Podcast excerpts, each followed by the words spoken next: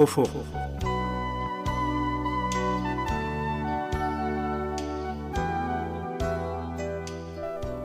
عزیز سامعین فیمنزم کے بارے میں ایک اور پروگرام لے کر حاضر خدمت ہیں۔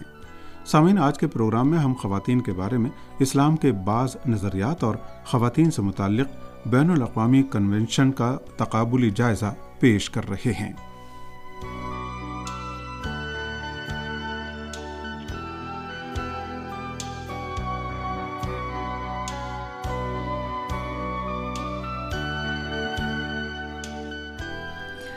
سامعین گزشتہ پروگرام میں ہم نے خواتین کے خلاف روا رکھے جانے والے ہر طرح کے امتیازی سلوک کی ممانعت سے متعلق بین الاقوامی کنونشن میں فیمنزم کے اصول و اقدار کی طرف اشارہ کیا تھا اور کہا تھا کہ اس کنونشن کی بعض شقیں اسلام، اخلاقی اقدار اور بعض ممالک کے قوانین سے تضاد رکھتی ہیں۔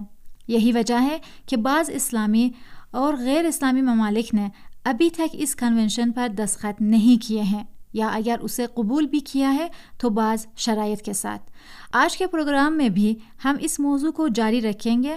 امید ہے آپ کی توجہ کا باعث بنے گا۔ جیسا کہ ہم نے عرض کیا ہے، خواتین کے خلاف روا رکھے جانے والے ہر طرح کے امتیازی سلوک کی ممانعت سے متعلق اس بین الاقوامی کنونشن میں عورت اور مرد کے درمیان کسی قسم کی بھی عدم مساوات کو بار بار مسترد کیا گیا ہے۔ اس کنونشن میں کہا گیا ہے کہ خواتین کے خلاف ہر قسم کے امتیازی سلوک کو ختم کیا جائے اور خواتین کو مردوں کے مساوی حقوق دیے جائیں۔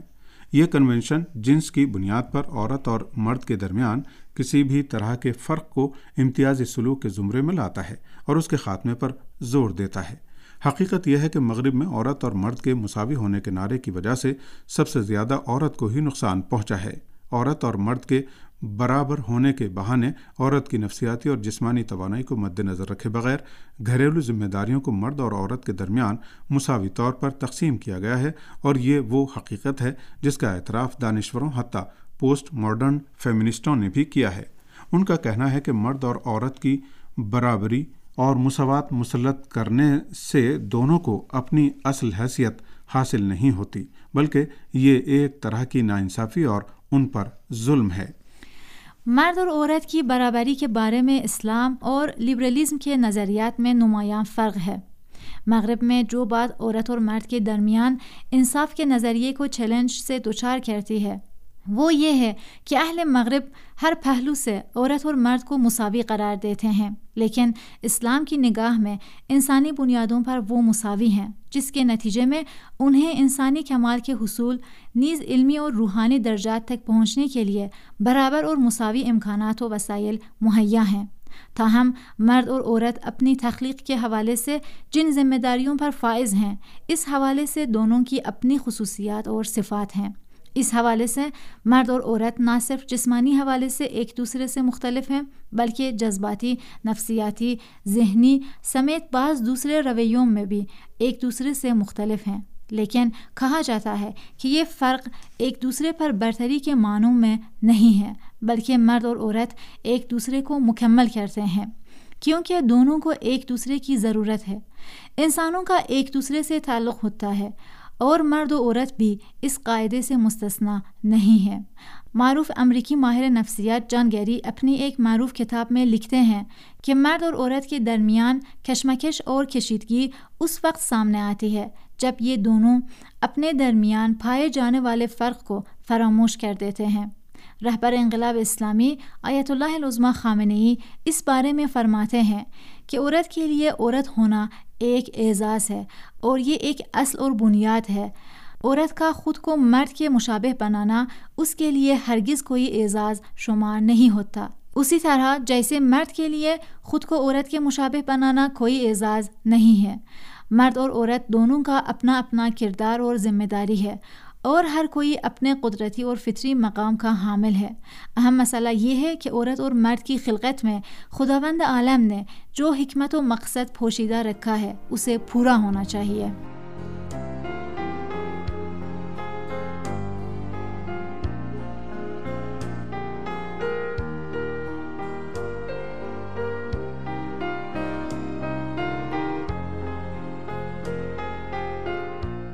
مغرب کی اس جدید دنیا میں عورت کو ظاہری عدم مساوات کے ساتھ ساتھ پنہا اور خفیہ عدم مساوات کا بھی سامنا ہے۔ آج اس خفیہ عدم مساوات نے عورت کی شخصیت کو تباہی کے دہانے پر لا کھڑا کیا ہے۔ اب سوال یہ ہے کہ کیا خواتین کے بارے میں اس کنونشن میں اس پوشیدہ عدم مساوات کو بھی مد نظر رکھا گیا ہے؟ یہاں پر اس بات کا ذکر ضروری ہے کہ سن انیس سو چورانوے میں بیجنگ میں ہونے والے اجلاس کو گزشتہ چند دہائیوں میں خواتین کے حقوق کے حوالے سے سب سے بڑا اور اہم اجلاس سمجھا جاتا ہے۔ اس اجلاس میں بھی عورت اور مرد کی برابری کے حوالے سے متعدد بحثیں کی گئی تھیں اور اس موضوع پر ہونے والے بعض اختلافات کی وجہ سے بعض ممالک کے شرکا نے اس مسئلے کی مخالفت کی اور اس اجلاس سے باقاعدہ واک آؤٹ کیا تھا۔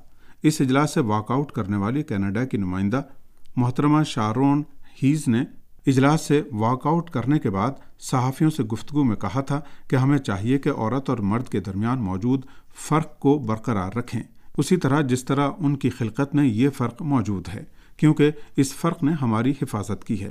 ان کا مزید کہنا تھا کہ کینیڈا کی خواتین کی سب سے بڑی مشکل عورت اور مرد کے ایک جیسے اور برابر ہونے کی بحث ہے، کیونکہ اب عورتیں ایسے میدانوں میں داخل ہو چکی ہیں جہاں انہیں انتہائی سخت کام کرنا پڑتا ہے۔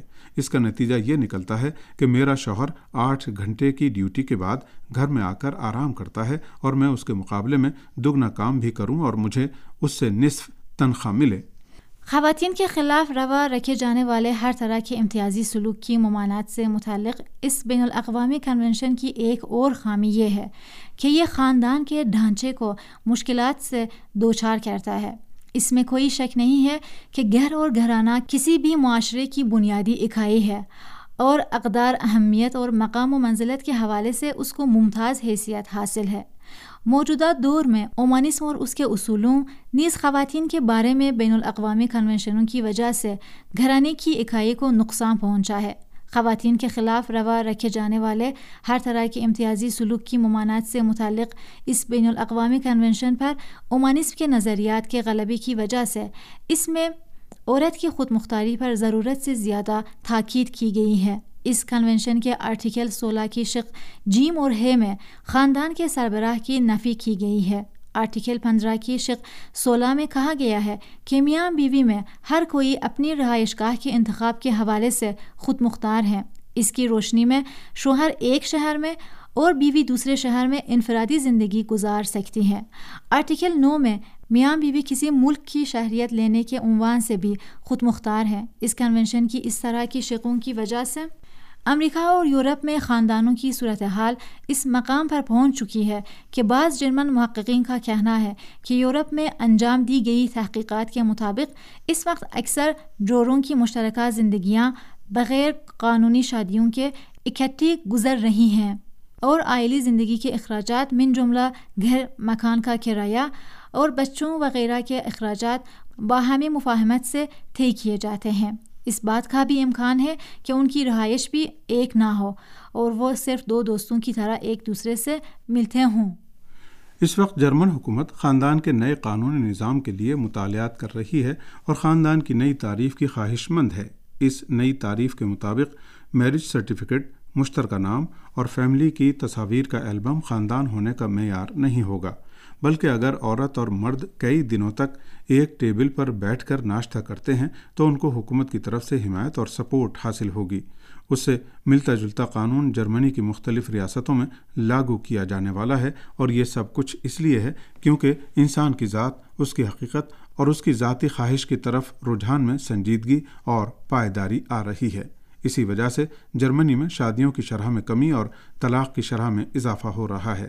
اعداد و شمار کے مطابق جرمنی میں ہر تین شادیوں میں سے ایک طلاق پر ختم ہوتی ہے، جبکہ شہروں میں اس کا تناسب دو شادیوں میں ایک ہے یعنی دو شادیوں میں سے ایک طلاق پر منتج ہوتی ہے۔ خواتین کے خلاف روا رکھے جانے والے ہر طرح کے امتیازی سلوک کی ممانعت سے متعلق اس بین الاقوامی کنونشن میں خاندان میں عورت کی انفرادی حیثیت پر بہت زیادہ تاکید کی گئی ہے۔ اس کے برخلاف اسلام میں خاندان کے ہر فرد کی انفرادی حیثیت پر تاکید کے ساتھ ان افراد کے درمیان مستحکم رابطے کے لیے متعدد قوانین موجود ہیں۔ ان قوانین کی روشنی میں خاندان کے اندر عورت اور مرد کو انفرادی اور خود مختارانہ حیثیت سے نکال کر خاندان کے دیگر افراد کے مفادات اور حقوق کے حوالے سے ذمہ دار قرار دیا گیا ہے۔ ان قوانین کی روشنی میں درج ذیل امور کو شامل کیا گیا ہے۔ شوہر اور باپ کے توسط سے نان نفقے کی ادائیگی۔ میاں بیوی کی طرف سے ایک دوسرے کے جنسی حقوق کا خیال۔ عورت کو حق مہر کی ادائیگی۔ عورت کی طرف سے عدت کے احکام اور رجوع سے متعلق قوانین پر عمل درآمد۔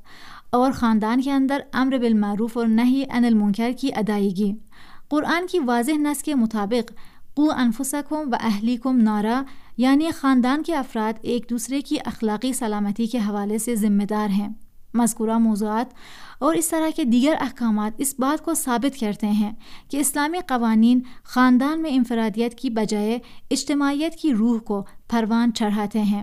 اسلامی گھرانے میں ہر فرد دوسرے کے حوالے سے بھی ذمہ دار ہے اور اس پر مختلف ذمہ داریاں عائد ہوتی ہیں اور یہ سب کچھ خاندان کے استحکام اور حفاظت کے لیے مناسب، ضروری اور صحیح ہے۔